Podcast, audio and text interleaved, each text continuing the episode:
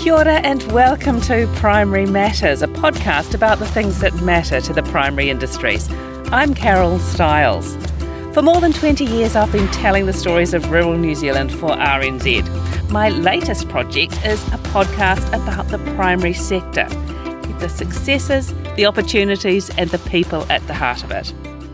I'll be taking you out and about on the sea, onto farms and orchards, into forests, offices, and labs to meet the people who are helping the primary sector thrive. So these are our sort of youngest ad lib feeder calves. So they take so- too much time up sometimes. You can just be in the pen for ages, patting them and letting them suck on your fingers, and yeah, they're, they're awesome. Yeah, I love dogs. I mean, sometimes it's a bit challenging. Some day, you know, dogs have bad days, just like humans have bad days. But um, no, I love it. It's really rewarding when you see your dogs doing a good run or, you know, just figuring things out for themselves. So I've got Chip, May, and Bess. Good one syllable name. yes, nice and easy.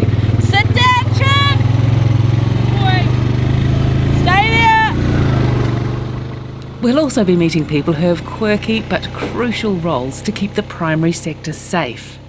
I'm MPI trained and certified snake handler. Maybe a couple of times a year it will be live snake, but most of the time it's either dead snake or snake skin or eel flushed out. People think it's snake. Sometimes it's a rubber snake, anyway, but you don't know until you get there.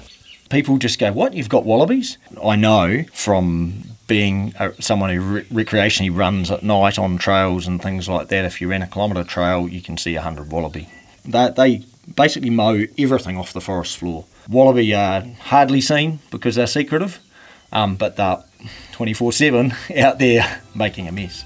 Join me each week to meander into the nooks and crannies of New Zealand's food and fibre sectors in MPI's podcast, Primary Matters.